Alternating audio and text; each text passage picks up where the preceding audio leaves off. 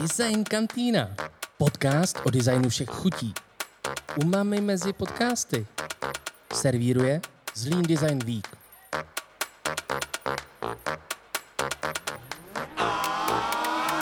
Dobrý deň, ja vás všetkých zdravím, všetkých našich poslucháčov, taktiež návštevníkov v sále, pretože dneska natáčame Design Kantinu prvýkrát naživo, a to na Zlínskom zámku v rámci Zlín Design Weeku. Dnešná diskusia sa bude zaoberať spoluprácami dizajnerov s médiami, a preto teraz by som vás chcela privítať s našimi hostiami, dve hostky, Báru Alexka Šparovou, ahoj. Dobré dopoledne, vítam vás a děkuji za účast i tady v sále. A Eukus Lunečkovou, ahoj Evi. Ahoj. Mňa už niektorí možno z toho podcastu poznáte ako slovenskú strelu. Dneska zastupuje Evku Gartnerovú, naše české pendolino, nový rýchlik, David Dvořáček. Ahoj, Davide. Ahoj, ahoj. Já vás teda vítám. Já bych chtěl představit Báru Alexku Kašparovou, je vlastně vydavatelkou a šéfredaktorkou kulturního měsíčníku Artikel, soustavně sleduje nejrozmanitější projevy kultury, je kurátorkou pro art projektu zaměřeného na současné vizuální umění, připravuje pořád Art Zónu v rámci České televize a dlouhodobě se věnuje podpoře mladého umění. Je fotografka, publicistka a kritička. Nemůžu nesouhlasit, děkuji. Je to tak, super. A druhou naší Naším hostem je Eva Slunečková, je novinářka na volné noze, vystudovala teorii umění na UMPRUMu, její populárně naučené texty vychází z odborných médií jako Art and Antic, Art Talk nebo E R C Z, ale i v hospodářských novinách nebo na Forbes. Poslední dva roky vede časopis Interior Design umění architektuře Elle, Interior Decorations, a má rubriku interiérovém designu v časopise Elle a na volné noze se jako konzultantka věnuje různým projektům. To sedí. Tak to jenom potvrzuje, že tady máme opravdu dobré hosty. Já myslím, že na, jak se říká, odborníky na slovo vzaté. Cílem toho dnešního podcastu a vlastně obecně té diskuze je tím, že jsme v rámci Zlín Design Weeku a konečně po dvou letech jsme tady jako naživo offline. Tak bychom vlastně chtěli projít tím tématem toho, jak by se měli prezentovat designéři v médiích a vlastně trošku jim pomoct, jak se dostat do médií. Já nemůžu nesouhlasit. Celá ta diskuse se bude vést v troch témach alebo okruhoch a já myslím, Myslím, že môžeme začať. Prvá téma je stav komunikácie českých dizajnérů a jejich schopnosť spolupracovať s médiami. Tak otázka prvá. Jak jsou na tom český a možno aj slovenský designéři žijící v Čechách? Umí se dneska prodat? Jestli se umí prodat. Začínala bych tím, že pakliže nepošlou mail z jedenáct megabajtů, tak je to dobrá cesta k tomu ten mail vůbec otevřít na té druhé straně. Takže velmi důležitý je taky, jaký maily posíláte, jak velký přílohy posíláte. Většinou musím říct, že pakliže ten mail má nehorázně velký objem, tak opravdu ho mažu, protože tam je prostě už na začátku něco trošku špatně, velký data se posílají přes úschovnu nebo jiný nějaký linky, ale rozhodně ne mailem, takže třeba například jedna věc. Já bych chtěla říct, že tady už jsme ve fázi, kdy designér pošle mail, jestli trošku nepředbíháme. Oh, tak potřebovala jsem něčím začít. Ne, možná, jestli když uh, srovnáte českou scénu designů a umělců obecně se zahraničím, jestli tam vidíte nějaký zásadní rozdíl, nebo jestli to čeští designéři vůbec umí se prezentovat v médiích a pracovat s médiama. Já si myslím, že velmi výjimečně teda. Z mojí zkušenosti, protože když to srovnám se zahraničím, jezdím hodně na zahraniční veletrhy, teda pokud zrovna není covid, a tam odevzdám vizitku a pak se začnou dít věci v mém mailu, a nebo třeba i v telefonu, že lidi vlastně to vemou jako příležitost a začnou mi posílat novinku nebo najdou si ty příležitosti sami. Takže třeba mě informují o tom, že je nová barva třeba toho produktu nebo hele, účastníme se tady té akce, možná tam budeš taky, chtěla by si přijít. Pojďme si dát tady drink na Miláně a tak, protože on ten rybníček vlastně je docela malej, co se týče toho designu, co si budeme nalhávat. Že? Je to, ne, není to jenom o České republice, že ta je malá, ale celkově ten rybníček, co se týče designu, je malý i celosvětově, takže my se vlastně navzájem docela známe. A spíš si myslím, že to je zakořeněný i v nějaký jako takový postkomunistický náladě, že se lidi bojí často se prosazovat, přijde jim to, že dolejzaj, že jsou trapný, že otravujou. Já to říkám fakt upřímně, protože je to fakt zbytečný, jo? Protože novináři jsou taky lidi a potřebují o něčem psát a jsou rádi za ty zajímavé náměty a kontakty a jako rádi vás poznají, akorát nemají třeba čas. Takže pak opravdu otravujou. Jako může se to stát, to já samozřejmě nepopírám, jo? Ale myslím si, že v tom zahraničí ta citlivost vůči tomu je trochu jiná, že oni dokážou odhadnout, kdy už je to přes čáru a už to začíná být jako otravný, tak to jako nedělají, ale je to spíš takový jako informování, průběžný. Protože když to srovnám s tou českou scénou, tak aspoň z mojí zkušenosti kontinuálně, že by mě někdo informoval o tom, co dělá, kde bude, co chystá, nebo mě pozval prostě na kafe, jenom aby jsme se seznámili, nebo na nějakou jako jinou akci, to je úplně jedno kam. A tak těch je třeba pět až deset. A teďka ta scéna je docela velká. A ty lidi mi jenom říkají, no a proč jsou v médiích pořád ty stejný jako autoři? No tak protože třeba komunikujou, nebo mají zvládnutý to P R, berou to jako součást svojí. Že to není nic, co dělají navíc, ale je to automatická prostě práce jich a patří to k tomu. Takže máte obě dve pocit, že možno by se oplatilo edukovat trošku, čo sa týka tej komunikácie, ako v rámci toho českého rebríčka, protože já sama môžem povedať, že mám skúsenosť, presne tá kritika, ktorá prichádza od teba, tie chyby som robila presne aj ja a myslím si, že bol zázrak v tom, že by sme sa spoznali tak, že vlastne Evka prišla na Design Week sa pozrieť na náš stánok a ja som vlastne nevedela, s kým sa rozprávam, s kým sa nepredstavila na konci, keď sa nám podarilo vyhrať s tou kolekciou, ale presne tá frustrácia z toho, že že si ťa nikto nevšimá, prebehla aj u mňa a je tam naozaj zo strany toho dizajnera, pretože väčšina dizajnerov, čo by sme možno mohli povedať na začiatku a dostaneme sa potom k tomu, nemá možnosť mať toho svojho pé eristu alebo markeťáka, čo si myslím, že je tiež chyba, pretože my nevieme, ako komunikovať, my vieme vytvárať dizajnové produkty, ale nevieme podľa mňa úplne dobre komunikovať. A ešte ma zaujíma jedna vec, že či napríklad rozhoduje pri otvorení toho e-mailu, čo sme vlastne načrtli, aj napríklad predmet alebo oslovenie. Tak jednoznačně to rozhoduje, já se ještě vrátím, tam to bylo daleko zajímavější, mi přišlo. Například velmi důležitý je ten osobní kontakt, častokrát já funguji spíš jako kurátor, to znamená, já si ty lidi vyloženě hledám, já nepotřebuju vyloženě čekat, až ten člověk za mnou přijde nebo mi napíše, já opravdu pátram a hledám a častokrát, když se s těma lidma potkám osobně, ne vždy se představuju, protože to může to pole nastolit v jiný rovině, já mám ráda uvolněnost, kdy ten designér nebo ten umělec mluví spontánně, autenticky, bez ohledu na to, že třeba i ví, s kým se baví, aby ovlivnil to, co mi bude říkat. Takže ještě k tomu tady poli, kdy vlastně se tady pohybujeme na opravdu malým prostoru známých designérů a umělců, tak je opravdu potřeba komunikovat, ale já mám častokrát i zkušenost s tím, že už to otravuje. Ne každý dokáže odhadnout tu míru, kdy se za kým hodí přijít, takže nemůžu úplně souhlasit, že každý by měl toho novináře atakovat svou přítomností. Já si opravdu myslím, že novinář je taky člověk, co ten rozhled má a o tom poli povědomí má. Takže on vás pravděpodobně už zná a ví, kdo tady sedí. Takže obecně by se dokázali říct, že se radši vyplatí... Dobře dělat svoji práci v první řadě. Myslím si, že máte-li co komunikovat, je až opravdu po tom, co máte, co předvést, máte svoji práci udělanou, s tím se pojí i forma prezentace. Pakliže máte dobrý produkt, projekt, tak už spolupracujete i s někým, kdo vám to perfektně nafotí. Máte výbornou prezentaci, která lze datově zmenšit i do toho mailu, přestože to budou výborné fotky. Takže opravdu si myslím, důležitý je mít především co ukázat a ty věci se pak dostávají k lidem sami na základě dalších spoluprací. Když se v tom oboru opravdu aktivně pohybujete, tak se i ty spolupráce propojují. Bára má asi nějaký špatný zkušenosti, bych řekla. Právě, že velmi dobrý.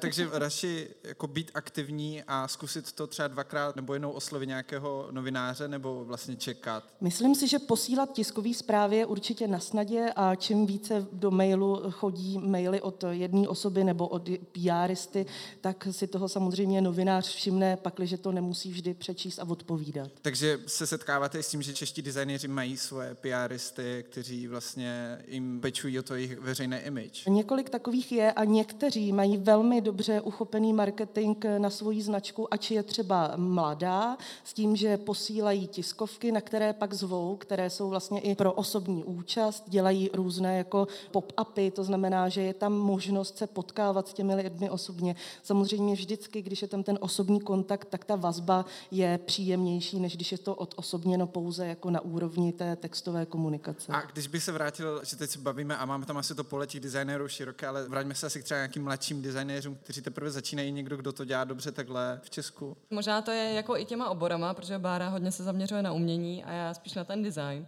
Že já vlastně se setkávám s takovým problémem, že lidi, když už se teda dokopou k tomu, že udělají nějakou tiskovou zprávu, nafotí to, že to je jako samo o sobě velká nějaká jako psychologická bariéra, nebo to vnímám, že vlastně mají pocit, že dělají dobře tu práci a někdo si jich všimne. Možná to funguje, protože Bára taky je speciální, si myslím, případ, že seš kurátor a sama si to vybíráš, ale potom ty novináři jsou fakt jako zahlcený a jsme zavřený taky v nějakých sociálních bublinách. Že jo? Já jsem ráda, když mi napíše někdo ze Zlína, z Brna, z Karlových Varů, z Plzně, ježišmarja, já jsem z Karlových Varů, že jo? Studovala jsem v Českých Budějovicích. Jako tady nejde o to, že je to takhle pragocentrický, ale trošku to k tomu vlastně jakoby člověka svádí, protože se s těma lidma potkává a je v nějakém kontaktu. Ale jenom chci říct, že ty lidi teda se dokopou k tomu, že udělají tu tiskovku nebo něco, komunikaci a udělají to jednou a vlastně nedělají to kontinuálně. A kdo to dělá kontinuálně, tak je, jako klidně jmenuju František Jungwirt, protože ten je takový jako self-made man a sám je schopnej vlastně odhadnout i tu intenzitu té komunikace nebo dokáže přemýšlet i marketingově, ale to neznamená, že pokud vám to není vlastní, tak je úplně v pohodě s někým spolupracovat a počítat s tím od začátku projektu, že musím vyhradit nějakou energii, peníze, může to být třeba student jako marketingu nebo nějaká jako alternativa, samozřejmě ideálně, když toho člověka zaplatím a on mi udělá tu komunikaci kontinuální, prostě nebude to jenom jeden výkop, ale bude to nějaké nastavení i vztahu s tím novinářem, protože chtěla bych připomenout, že novinář je člověk a pamatuje si věci a třeba nejdřív píše do nějakého studentského deníku, ale samozřejmě ta kariéra jeho roste, takže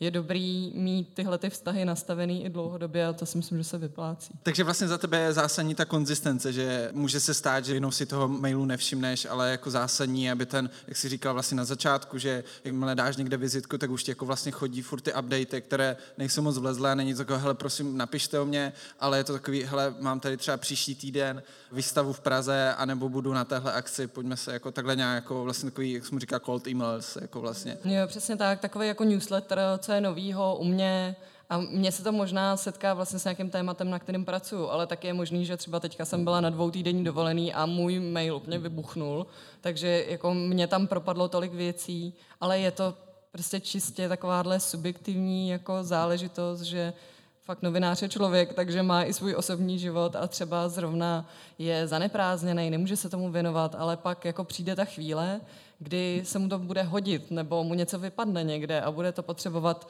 nějak a teď si vzpomene, jo, tady jsem zahlídnul tohle, mám tam připravené fotky, je to super projekt a pak už vlastně ta komunikace nebo spolupráce se může rozjet vlastně z takhle úplně obyčejné příležitosti, jo, že často jsou to docela náhody a nebo mě to zaujme, že prostě vidím, že ty fotky jsou fakt dobrý. Já třeba píšu pro různý média, takže mně se hodí spousta informací rozdílného typu. Taká ponuka a výzva pro všetkých, ktorí tu sedia.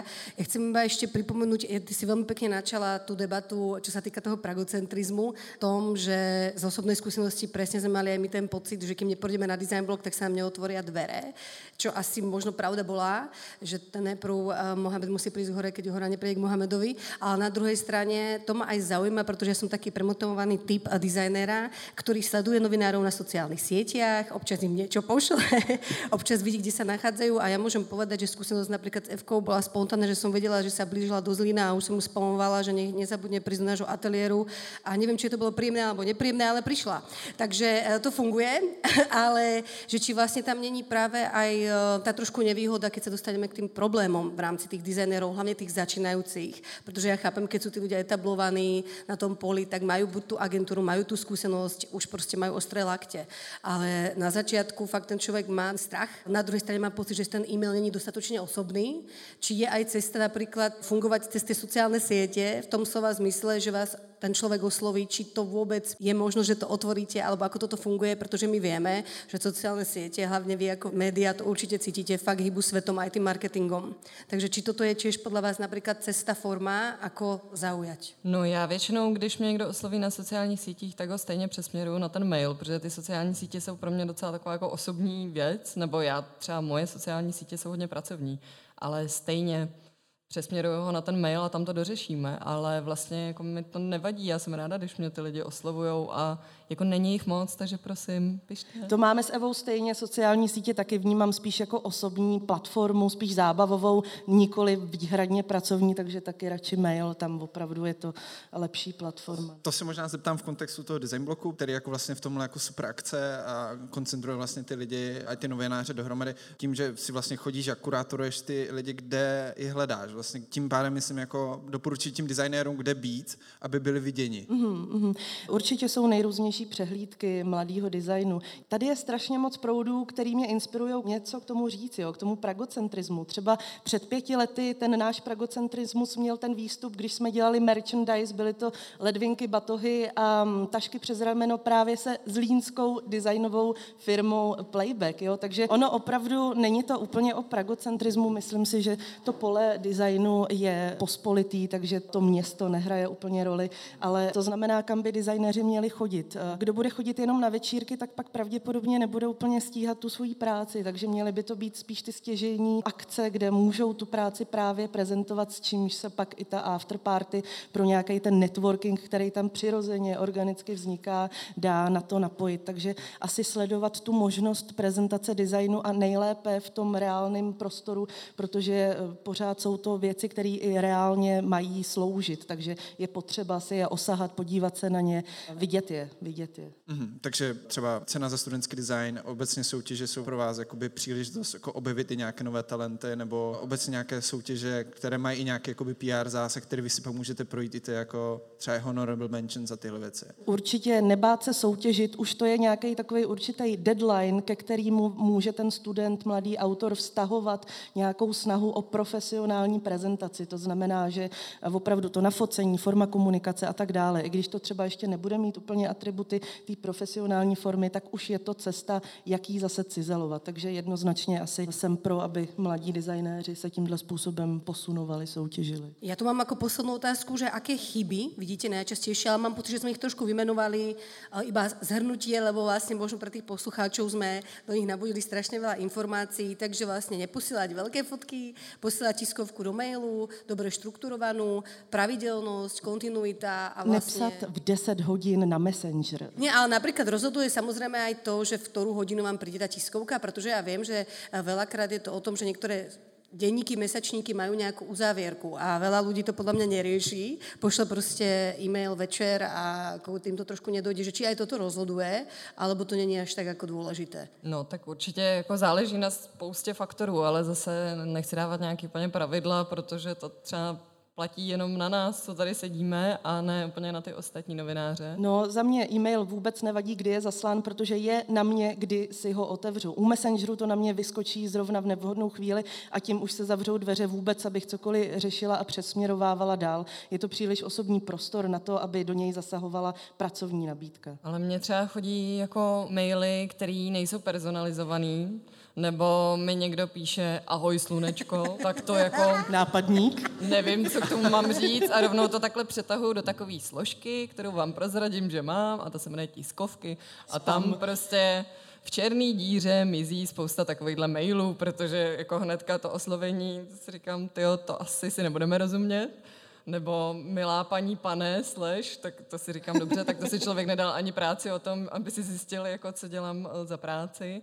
Je důležitý, myslím si, že nepodceňovat třeba rešerši vůbec toho, jako kde chcete být zveřejněný, protože si řeknete, jo, chci být v médiích, ale co to vlastně znamená, takže dát si tu práci, zjistit si, jaký ty média jsou, jaký prostě titul by mě zajímal a trochu k tomu směřovat a často se setkávám s tím, že člověk to zkusí, jak jsem říkala, to je taková nějaká tady frustrace za ty designéry, ale že to zkusí a vlastně to nevyjde, nikdo jim neodepíše a tak si řeknou, jo, tak asi nikoho nezajímám, tak se na to vykašlu, ale přesně, jak jsme si řekli, novináři, jste zrovna busy třeba, nebo jste to taky poslali někam na někoho, koho to vlastně nezajímá, není to jeho obor, nebo dává zrovna výpověď, nebo prostě má nějaký osobní trable, jo? Že nikdy tohleto se nedá vlastně naplánovat ani odhadnout. A je dobrý si fakt udělat tu rešerši, fakt si sepsat ty tituly, kde bych chtěl být, kdy, nebo si udělat nějaký střednědobý cíle, abyste z toho nebyli hnedka frustrovaný.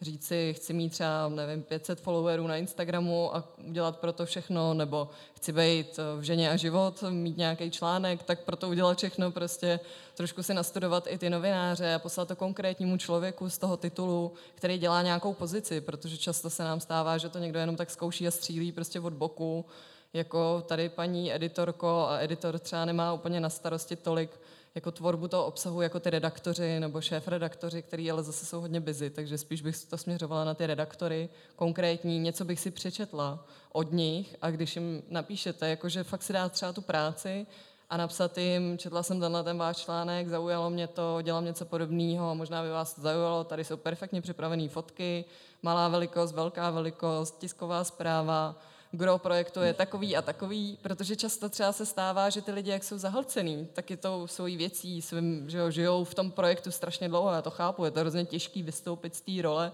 toho designéra, tvůrce a vlastně pojmenovat, v čem je to inovativní, nebo jenom ve zkratce říct, co to vlastně je za projekt. Často byste se divili, že v těch mailech tohle to jako úplně chybí. A já si říkám, čtu ten mail a říkám si tak, ale co sakra děláš, jako já nevím, tady je nějaká fotka a prostě nevím ani co na té fotce je, je to tmavý. To jsou takový blbosti, jo, ale tyhle ty věci... Lituju tvou e-mailovou schránku. Prostě nepodcenit tyhle ty věci a když už jako děláte tu komunikaci, tak si na tom fakt dát záležet a trošku třeba to někomu poslat, aby vám dal feedback, jako je to srozumitelný, dává ti to smysl, chápeš, co tím chci říct a fakt to může být stručný, jo? To nemusí být žádný litanie. Když mě to zajímá, tak si kliknu do přílohy, že jo?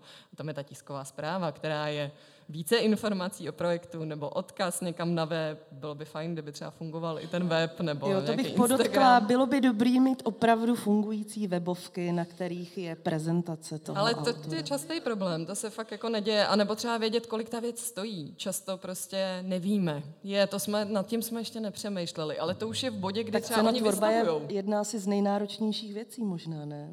Jako já to chápu, ale zároveň tak co teda tady děláme, jo? Tak jsou to designéři, kteří mají nějaký produkt a tohle to prostě si myslím, že je fakt zásadní věc, kterou jsem si šel rozmyslet už na začátku, jak to vyrábět a cca aspoň mít stanovenou cenu za ten prototyp, když komunikuješ s těma médiama, protože prozradím vám, cena na dotaz jako nikdy nikdo nepoloží ten dotaz. Jo. Jako tohle je kontakt s realitou. Jenom prostě, protože často já mám třeba i kamarády, který nejsou z toho kreativního oboru, ale jsou to profesionálové, jsou nějak jako finančně zaopatření, dejme tomu, a chtěli by si koupit nějaký design, ale nebo prostě nějakou alternativu, že nechtějí nakupovat fiké, nechtějí do Jisku, ale zase třeba ještě nemají na ty jako top designerský kusy a chtěli by podpořit třeba někoho mladýho, ale často oni vůbec nemají představu, kolik to stojí ta věc. Takže si říkají, tyjo, tak stojí to deset tisíc nebo sto tisíc, já vůbec nevím, cena na dotaz, no tak to bude asi drahý, to není pro mě. Prostě fakt nebojte si říkat tu cenu, i když je to sto tisíc, jo. Prostě ty lidi si na tom našetřejí třeba. Když se vrátíme k tomu mailu, říkáš poslat tiskovku, nějaké jako vlastně podklady, fotky, ideální odkaz na web a vlastně něco asi o tobě, nebo co tak jako obě dvě máte rádi, když už vám teda napíše nějaký designér, že tam je a možná, a vlastně to byla ta otázka na začátku, jak napsat dobře ten jakoby předmět a ten mail, aby to nebylo ahoj slunečko, jo, a nebyl to bizár. No tak stačí oslovení jménem dobrý den, paní Kašparová, úplně to stačí, že je vidět, že ten jo, dotyčnej Dotyčnej je příčetnej a ví, komu píše. A pak, když to tělo zprávy má tak adekvátní délku, není potřeba se rozepisovat. Je ideální, když to delší, ty delší texty jsou přiložený separátně v rámci opravdu nějakého pé dé efka, nebo dejme tomu dobře, tak Wordu ještě, jde to taky. Ale opravdu stručně, věcně, bez jakýchkoliv snah zaujmout, opravdu informativně, informativně, v podstatě bez jakýchkoliv záměrů vydat to jako beletristickou knihu. Já souhlasím. Taky je fajn, když jsou třeba nějaký dvě, tři fotky v příloze, takže hnedka vidím, o co jde a potom si prokliknu na další fotky a tam jsou skvěle připravený, velká velikost, malá velikost, prostě je to ve složkách. Prostě jedna báseň. Tohle je jako vlhký sen každého novináře. Vy ako novinárky už pracujete v praxi a stáva sa vám často, že by vás oslovila nejaká univerzita alebo škola, aby ste išli prednášať a trošku pomôcť dostať tú prax do tej teórie, lebo trošku sme to načali počas toho, možno skáčeme tematicky a mám pocit, že sme vyčerpali to ako čo a akým spôsobom to ako kultivovať, ale veľakrát mám pocit, že proste tá komunikácia medzi tým dizajnerom a marketingom chýba aj na tých univerzitách a preto to podľa mňa pláva, pretože tí ľudia po tej škole vlastne nevedia. Tak či toto, čo robíme my dnes vám niekto ponúkol robiť na univerzitnej akademickej pôde, pretože sme podcast Tomáše Báti univerzity, tak ma to vlastne zaujíma. Uh, tak já zase nepragocentricky udělám P R Brnu, kde jsem právě před dvěma týdny byla pozvaná jako host, hostka do mediálních studií, do výuky a byla to vlastně prezentace připravená studentkou, pak následoval dialog na základě rozhovoru, který měla připravený a musím uznat, že studenti byli ve věku ve dvacet, dvacet dva, dvacet tři let a čekala jsem třeba více aktivních postojů nebo vůbec nějakou aktivitu, více dotazů a tak dále, takže myslím si, že když máte možnost mít před sebou někoho, kdo je otevřen tomu vám říct úplně cokoliv, na co se zeptáte, pravděpodobně ano, opravdu cokoliv, tam to bylo velmi otevřený, protože se to nenahrávalo, tak toho využívejte, protože taková možnost se vám nenaskytne. A ty Jevi, máš nějakou zkušenost? Zatím ne, já mám pocit, že ty školy to vlastně vnímají, nebo aspoň ty umělecké školy, ze kterých vycházím já, že to vnímají jako něco vlastně nežádoucího, maličko, a to se potom odráží i v té praxi. Že vlastně dělat tu svoji práci dobře, umělecky to mít podložené, hlavně konceptuálně podchycené a potom už se to nějak udělá. Ale samozřejmě existují školy, které už trošku na to myslí, ale spíš je to hodně o těch osobnostech a těch konkrétních ateliérech, který to vedou. Ale ne, takovou zkušenost ještě nemám. Hmm. Já mě možná teď zajímá, jaký doporučujete mix různých těch médií, nebo řekněme, nemusí to být jenom média, ale obecně třeba kanálu, které by měl ten designér použít a používat jako kontinuálně, aby si vlastně budoval tu image. Pak jaké kanály je pro vás to zásadní? Dobrý mix je art mix. Tím se oklikou dostávám k té art zóně. A rozhodně všechny média, pakliže máte páky na to se tam dostat nebo dostávat, jsou samozřejmě nejlepší, komplexně to pojmou. To znamená od textu s obrazem po audiovizuální prezentaci skrze třeba právě reportáž v televizi. No. A třeba ty kanály, jakože jak možná to zásadně víc teď ovlivňuje sociální sítě poslední dobou, protože ty jsou zásadní jakoby pro jakoukoliv prezentaci. Pokud děláte nějakou rešerši pro Artzónu, tak vlastně kde ty lidi hledá, tak jako vlastně co doporučujete, aby krom těch, co jsme si řekli, těch soutěží a to, že vás někdo osloví, ještě vlastně je dobrý, aby měl ten designér, aby se vlastně budoval to svůj image, tu svůj známost, to, to P R. U té Artzóny je to problematický v tom, že jsou v podstatě tři natáčecí dny. To znamená, že cokoliv jde mimo tyhle ty termíny, tak se tam nedostane. Tam je bohužel dost problematický přesně tohle, ale zase je to týdeník, takže ono se to nějakým způsobem točí a pravděpodobnost, že se to tam dostane v jiném vydání, je zase velká. Ale opravdu je potřeba, aby se to nějak týkalo aktuality. Za mě fungují sociální sítě, na to asi směřovala taky ta otázka možná, že vlastně mě zajímá i sledovat ten proces, lidi to mají rádi, když se dostanou trošku behind the scenes, co se děje, jak to vzniká, pak to máte i jako argument, jak obhájit vlastně tu cenu, která je třeba vyšší, často u těch autorských věcí to tak je, nebo můžete využít to vlastně v argumentaci potom v tom P R, že to má nějakou kulturní hodnotu, spolupracujete s nějakou jako řemeslnou značkou a tak, a to všechno se dá využít a vlastně tohleto nějakým způsobem odrazit na těch sociálních sítích, tak to si myslím, že je dobrý začátek komunikace už v rámci toho projektu a nějak si z toho udělat rituál. Já jsem sama si taky nedělala žádný sociální sítě, jo? Já jsem taky živoucí příklad toho, že jsem byla zavalená prostě svojí prací a pak přišel covid a já jsem si říkala, dobře, tak možná bych měla ukazovat lidem, co teda všechno dělám, protože se mě ptají, jo, tak děláš tady ten čtvrtletník a pak co děláš dalšího za projekty. Um, tak jsem to začala nějak ukazovat a ty lidi vlastně i díky tomu mě oslovují teďka k těm dalším pracem, takže fakt ty sociální sítě hýbou světem a dokážou i třeba mě jako novináři dávat práci, protože lidi konečně někde vidí pojmenovaný ty konkrétní jako výsledky té práce, můžou si to přečíst, dohledat, ideálně bych měla mít webové stránky, jsou ve výstavbě, takže i já jsem taková černá ovce, jo, v tomhle tam.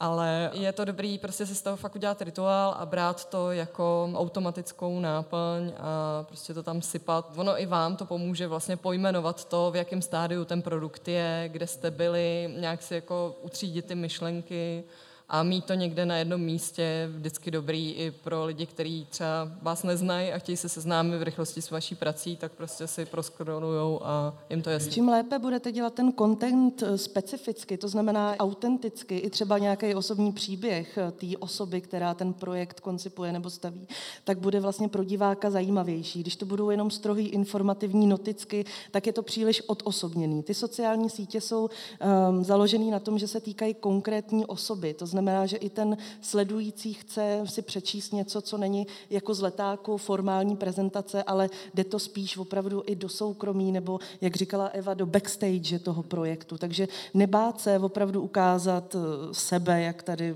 pracuju u stolu.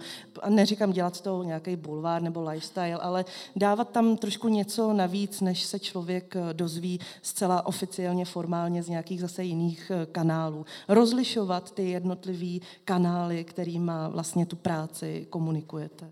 Tomu se možná vracím, a to jste říkala backstage, že a ty to mi někdo vyfoukl tady tenhle článek, tak vlastně nebát se oslovit jako zároveň několik prostě novinářů, poslat jim tu tiskovku, dělat jako takovou, řekněme, vlnu a vlastně čekat, do se chyt, než jako vybrat si jednoho novináře. Já mám spíš v merku kvalitativní přístup, to znamená pak, že opravdu znáte už po té rešerši důkladnější práci někoho konkrétního, je lepší primárně zacílit tam, ale opravdu to neznamená, že bude mít časové možnosti, takže mít připraveno třeba tu druhou vlnu, kde už jsou to třeba další dva, tři novináři, ale zase, ono jich tu za stolik není, takže ono se docela rychle vyčerpáte, ale je pak velmi trapný, když stejný obsah jde paralelně v podobných médiích. Jo. To třeba jako já, když zjistím, že se to kryje nějaký článek s médiem, který ho vypublikovalo třeba týden před náma, tak to stahuju, protože my si docela zakládáme na nějakém originálním obsahu a nechceme vlastně být takovej ten boom, protože všude se teď o něčem píše. Jo. Opravdu snažíme se přinášet kvalitu, ale ne takovýmhle jako tsunami efektem. No proto si myslím, že to je taková vrstevnatá otázka, že je dobrý znát ty tituly a jak pracujou.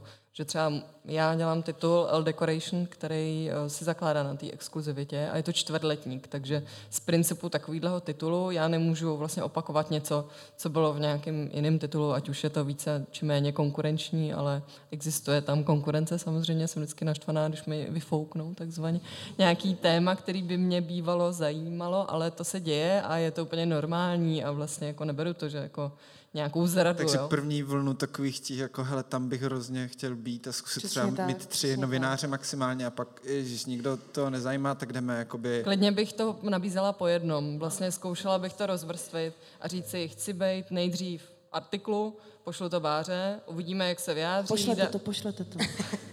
Dáme jí na to týden, ale samozřejmě pak jsou lidé, kteří chtějí být třeba v Elle Decoration. Taky týden, jo? Taky týden.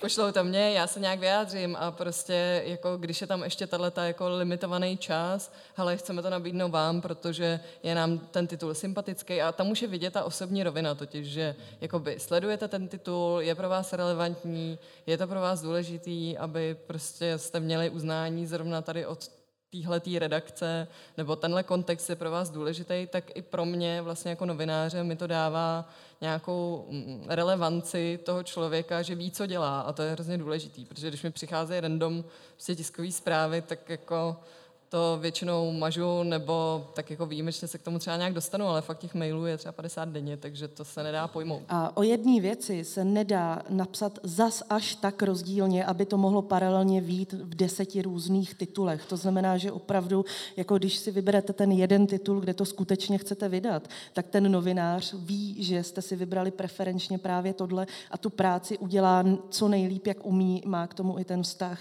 Ale když to pak uvidí naházený jako nějakou notici, nebo čistě informativní sloupek o šesti stech znacích kdekoliv jinde, tak jako už o tom taky nebude chtít psát, protože on tomu vynaloží poctivou práci několika hodinovou, kdežto už to vyšlo paralelně někde v rámci krátkých sloupků, takže i ten přístup už pak není tak exkluzivní. No. Ono asi záleží taky na typu toho produktu nebo té novinky, pokud je to nová barevnost třeba produktu, který už jsem uváděl předtím, tak to asi můžete poslat všem, ale pokud je to něco, na čem jste fakt pracovali, je zásadní věc i pro vás, tak je fajn si fakt ty tituly předtím promyslet. Prostě nová kolekce, něco opravdu s dlouhodobým vkladem vaší aktivity, práce a tak dále. No. A tomu se vlastně možná vracíme v rámci i té tiskovky, těch podkladů, které dostáváte. Vidíte tam rádi třeba i ten, pokud té tiskovce nebo v rámci těch materiálů třeba ten příběh o tom, jak to jako vznikalo, ten proces, je to zásadnější mnohdy než i ten produkt samotný? Pro čtenáře je ten příběh častokrát velmi poutavý a mají čtenáři rádi něco, co není pouze informativní, takže příběh jednoznačně ano, dá se na tom ten článek taky vystavět. Je teď nějaké téma, které jako je zajímavé podle vás? Tak trošku bych redukovala už tu udržitelnost, už jí je taky moc. Takže vlastně vyvarujte se trendům. Vám to třeba nepřijde, že to je plošný problém, ale když to v tiskovce dostanete v každý popisce projektu, tak už ten trend sledujete jednoznačně. Jo? A pak, když máte další projekt, který je bezva ekologicky udržitelný, tak už prostě vidíte, že to je jenom trošku marketingově naroubovaný zrovna slovo nebo trend, který je zrovna aktuální. No já si myslím, že jako velký trend v designu teďka je nějaký art design, kdy právě ta užitná forma nebo funkce je trochu potlačená a víc vystupuje ta estetika a ten experiment s materiálem nebo s udržitelností, kterou Bára už je alergická na to zprofánování. Kriticky jmenovala. Ale napadla mě teď jedna věc, když jsem se zrovna o cenách, které jsme vyhlašovali, bavila s jinýma lidma úplně mimo designerský obor. Bavili jsme se vlastně o tom, že designéři se stále vztahují k něčemu, co je příjemný, každodenně užitný, užitkový a opravdu třeba, jako zní to možná absurdně, jo, ale takovej dobrý design popelnic pro venkovní prostory. To mě tady třeba trošku chybí. Jo? Něco, co není a priori krásný, že z toho budeme každý ráno pít kávu, ale opravdu něco, co by pomohlo i veřejnému prostoru a nebyly to pouze lavičky za nesmyslně vysoký peníze od města. No. Funguje viac offline alebo online. Pretože to je podľa mňa dosť zásadná vec, že celý čas sa bavíme o tej stratégii komunikácií, ako, ako, čo, prečo, ale myslím si, že aj kde. Pretože vlastne posledné roky, a myslím, že hlavne médiá a vy ako novinári bojujete s tým, že tiskové formy, vydávať časopis a tak ďalej a všeobecne v telke niečo je vlastne strašne ako náročné v tom, že konkurujete tomu onlineovému svetu, kde je YouTubeový kanál, sociálne siete, hoci čo vlastne už ľudia nie sú úplne zvyknutí kupovať, čítať časopisy skôr, všetko vlastne spojené s technológiami. Tak ešte k tomuto mám vás zaujíma, aký typ médií, ale vlastne aj forma online, offline, čo podľa vás viac funguje. Obidve máte skúsenosť s obidvomi formami, tak to viete podľa mňa kriticky zhodnotiť. Obě platformy mají svůj obsah. Barevnost si zaslouží spíš online, to je škoda tisknout, ale ta kolekce už si zaslouží pěkný papír na fotky. Ale možná trošku paralela, nevím, jestli to je přímá odpověď, ale dneska si můžete desku hudební nahrát přes domácí podmínky i třeba přes telefon. Dřív jste museli jít do studia, museli jste oslovit někoho, kdo vám udělá buklet. Je tam strašně moc kroků, který jste museli naplnit. U toho onlineu tam to dostanete velmi rychle, bez jakýkoliv práce.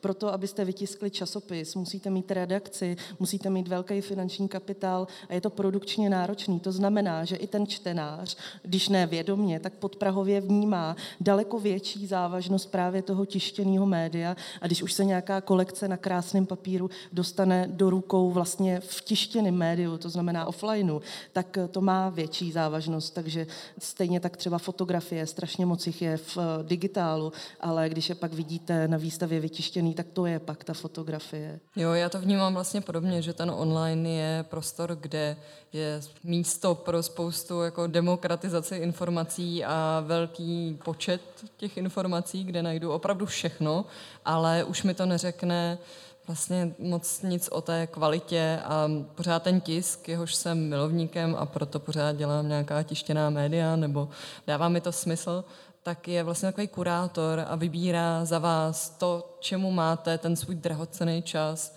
věnovat. Nebo za mě by takhle ten magazín měl fungovat. Má to být prostě nějaká jako estetická, vyloženě jako jízda pro vás, jako pleasure, že si to vychutnáte a dá vám to nějaký přesah a není to vlastně jenom informace, kterou jako vstřebáváte rychle, jako je ten online. Takže takhle já vnímám ten tisk a proto si myslím, že ta relevance je pro něj velká a to místo pořád je a vlastně i co se týče třeba čtenosti a prodejů, jak můžu mluvit za Elle Decoration, tak v rámci covidu my jsme zaznamenali jako velký nárůst vlastně i nových čtenářů a samozřejmě to souvisí s tématem toho interiérového designu, který se ocitlo najednou na takovém jako velkém růstu a raketově úplně vystřelilo až do vesmíru, tak protože všichni jsme byli doma, chtěli jsme se trochu zabývat tím, jak to tam vypadá, konečně jsme tam trávili ten čas a nechodili jsme tam jenom přespávat, takže si myslím, že jako ten tisk v téhletý formě, co se týče tohohle oboru, má fakt jako relevanci. Souhlasím. Ještě jenom taková otázka, jestli jste si všimli například, když si rozkliknete seznam a jedete dolů, dolů, dolů, že to nikdy nekončí, jo? Tam to prostě nekončí. A to znamená, že vás to i strašně unaví a vlastně ta informace, kterou vy zaznamenáte v minutě, už jako si ji nepamatujete. Opravdu, jak Eva zmiňovala, časopis má krásnou dramaturgii, přináší vám nějakou kultivu selekci, kterou vybírá člověk, nikoli algoritmus, takže by vám to mělo sedět, protože váš čtenář je pravděpodobně nalazen na podobný vibrace zájmu, jako jste vy, který ten obsah vybíráte, takže absolutně bych to vlastně v téhle diskuzi ani nesrovnávala nějaký online, když jsem takhle už radikální. Máte nějaký příklad z praxe, kdy vlastně ta spolupráce s tím designérem byla úspěšná pro obě dvě strany, vlastně jak pro vás jako pro médium, tak zároveň i pro něho? A možná ty kroky, kdybyste dokázali popsat, co k tomu vedlo? No, my máme na titulce prostor pro autory a umělce. A jedna věc tam byla prezentovaná a na základě té titulky se ozývali kupci, nebo nejenom teda jednou, jednorázově, ale ozývali se kupci, že by měli zájem právě o tuhle věc. Bohužel je v, už v muzeu, takže ta je zrovna neprodejná, no. Já myslím, že mám takové zkušenosti vlastně spoustu, že i co se týče ochoty těch designérů, že občas jsou to takový jako self-made stories, že když už vám vlastně někdo dá třeba tu příležitost nebo vás osloví k nějaký spolupráci a vy uděláte vlastně všechno pro to, aby jste splnili tyhle ty různé podmínky, tak potom ten vztah je skvěle nastavený i do budoucna.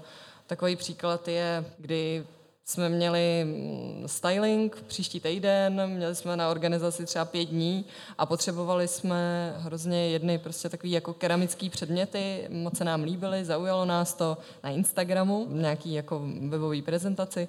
Oslovili jsme designérku a ona si přenastavila celý ten týden vlastně, aby uspokojila to, že nám dovezla ty věci a nějakým způsobem prostě byla hrozně ochotná, ale jenom jakože ta ochota, míra vlastně komunikace a to, že vám někdo vyjde vstříc, tak už si nastavíte ten nějaký. A teďka neříkám, že tohle se děje pořád, jo, tohle byla nějaká jako díra, která se nám stala a někdo nám ji pomohl zalepit, ale vlastně takováhle příležitost se stane jednou za čas a vy byste taky asi osobně nechtěli komunikovat s někým, kdo vám neodpoví do tří dnů, nebo vám nezvedne ten telefon, když potřebujete nějakou citaci jako honem, honem do nějakého média, kdy máte deadline prostě druhý den a ten člověk vám neodpovídá a vlastně taková ta spolehlivost a kontinuální a to, tím se zase vracíme do toho, že vlastně v těch médiích jsou furt ty stejný lidi. Když víte, že máte prostě kolem sebe tyhle ty lidi, na který se můžete spolehnout a který vám pošlou ty fotky, prostě děj se, co děj, v neděli třeba večer, tak je to pro vás prostě spolehlivá možnost. Je to určitě taky jako komfortní zóna, jo. Ale je dobrý, prostě když vám někdo tu takhle jakoby nabídne tu spolupráci, tak to fakt využít a udělat pro to úplně maximum v rámci nějakých svých možností, abyste vlastně tuhle tu příležitost využili. Tak vlastně obě strany chtějí docílit stejného výsledku, to znamená, že to je cesta k jednomu cíli. Podaří se vám ten první pár článků vydat, všimnu se vás více médií, nebo třeba vyhraješ na Design Blocku nějakou cenu, jak vlastně se v těch médiích udržet. Je to jenom o tom furt posílat ty maily a vlastně mít ten vztah s tím novinářem, nebo lze to i dělat nějak jinak? Tak mě primárně zajímá ten obsah, to znamená, když ten autor stále dokáže tvořit něco zajímavého, což je samozřejmě v podstatě asi nemožný být pořád na nějaký špičce, tak je to asi náročný udržet se permanentně v médiích bez toho, aby to bylo zase ovlivněno slovem udržitelnost třeba například. Ne, já si myslím, že to je taky o rozvrstvení té pozornosti, že Právě proto je fajn spolupracovat s někým, kdo se vyzná v marketingu a pomůže vám vlastně s tou interpretací, ať už do různých médií, anebo rozvrstvení těch aktivit, že to nemusí být jenom mailová komunikace nebo pozvání na kafe, ale může to být nějaká aktivita, kterou děláte na showroomu nebo jiný typ akce, který vlastně přitáhne různý i média, ale záleží taky, co od toho očekáváte, jo? Že často lidi chtějí jenom být v médiích, ale vlastně jako co je teda dál, jo? Že chtělo by to mít nějaký dlouhodobější plán a cíl, že chce, aby se prodávala tahle ta jedna věc, nebo nějak si jako vlastně ujasnit, co od toho očekávám a potom pomalu po kručkách k tomu jít. Neznamená to, že když teďka si řeknu, že chci být v médiích a zítra budu na obálce Forbesu, jo, takhle to nefunguje, ale je to dlouhá cesta. Vlastně nepodceňovat svého nebo všechny čtenáře, protože i čtenáři mají rozlišovací schopnost a neznamená to, že když vás v médiích uvidějí každý měsíc, že si budou vaší práce více považovat. Když ta práce za moc stát nebude, tak ani ta četnost vaší mediální prezentace vám nemusí nutně pomoct, protože přeci jenom třeba určitý okruh sběratelů nebo kupců, co mají zájem o design, už jsou z jiný finanční struktury sféry. To znamená taky tu rozlišovací schopnost cizelujou a rozlišujou. Jo? Neznamená to, že kdo je víc vidět, má zaručený odbyt a prodej. To aj v tej práci to je niekedy ako ťažké, keď osobný príklad začínaš so šperkom a s nábytkom, potom zrazu máš aké veľké očakávania je, darí sa, tak poďme do toho nalepiť viacero ľudí, založíš showroom, potom zistíš, že to nefunguje, alebo prejde covid, tak OK, máme galerii, zase to nefunguje. Dobre, tak rýchlo OK, treba robiť jednu vec a vlastne stále je to ten malý tým ľudí, ale ako úplne súhlasím s tým, čo teraz hovorí, čiže napríklad ja sama, a teraz som pred, bola takým pred jedným rozhodnutím, že som si musela ujasniť čo, pretože tak e, so mnou sa viažu štyri značky a ja mám stále pocit, že je to v pořádku, lebo je to môj život, ale pre toho človeka, ktorý to vidí prvýkrát, to vlastne pôsobí strašne zmetočne. Strašne, vôbec sa v tom nemá šanci vyznať. Takže vlastne jakoby další, možná takovej tip, nesnažte sa říct všechno, a jako nečekejte, že ty lidi všechno pochopí, jo. Buďte stručný, protože jako stejně z tohohle podcastu pro lidi, kteří tady sedějí, tak si budou pamatovat typů, nebo odnesou si z toho, jestli jako hodně funíme, nebo jak vypadáme, ale jako nějaký pocit vlastně, jo. A nemůžou si zapamatovat všechno. Tudíž, když Veronika prostě dělá čtyři brandy, a člověk se s tím poprvé setká, je z toho jako zákonitě zmatený, protože za A, jak je tohle možný, že někdo takhle jako multinadanej. Alebo multinadanej, alebo to je druhá varianta. Zvláštní. A za B, prostě ta komunikace, chce to si fakt jako stanovit jednu věc, fakt zaměřte se na jednu věc a tu komunikujte. A pak můžete přidávat postupně. Ale jakmile komunikujete všechno naraz, což si myslím, že se trochu stalo tady, tak vlastně to začne být trochu chaos a i ty lidi, kteří jako touží poznat, nebo je tam nějaký zájem už u toho novináře, jako, že to vzbudí zájem, ať už ten šperk nebo ten nábytek, tak jsou z toho prostě zmatený. Jde o to, že jsme opravdu všichni přehlcený informacema, to znamená, že věcnost a stručnost, jak už jsme říkali na začátku, a fotka v sedmdesát dva dé pé í v, v mailu je, myslím, na místě. Už méně se dostáváme více. Přesně tak, těm typům. Pojďme to trošku zavřít, zkuste dát postupně aspoň tři tipy, jako zhrnout a vlastně udělat nějakou sérii doporučení, co by vlastně měl dělat začínající designér, aby se dostal do médií. Už vůbec začít uvažovat o tom, že je potřeba od začátku na svý prezentaci pracovat. To znamená opravdu se třeba spojit se studentem fotografie, který produkt nafotí, s někým, kdo umí psát, který o tom napíše a vlastně připravovat si nějakou takovouhle prezentaci ve formě tiskovek, který budou pak přicházet těm novinářům do těch médií. No já si myslím, že nemůžu než souhlasit a ještě bych to shrnula. Bejt trpělivý, kontinuální a stručný. Nechtít všechno hned. Ďakujeme veľmi pekne, že ste dneska s nami boli. Ďakujem Evke, ďakujem Báre, ďakujem Davidovi. Vám, že ste sa dneska bavili pri dnešnej časti o tom, ako sa dostať do médií a možno ste sa odpovedali na otázku, ako sa nedostať do médií. Takže... Děkujem. Já ještě dodám pro naše posluchače, co poslouchají podcast, aby sledovali na Spotify nebo na Apple Podcastu, kde si můžou pustit zpětně všechny díly Design Cantiny a sledujte Zlín Design Week. My moc děkujeme za dnešní talk, bylo to super. Díky za skvělý dopoledne. Taky moc děkuji. Majte se krásně.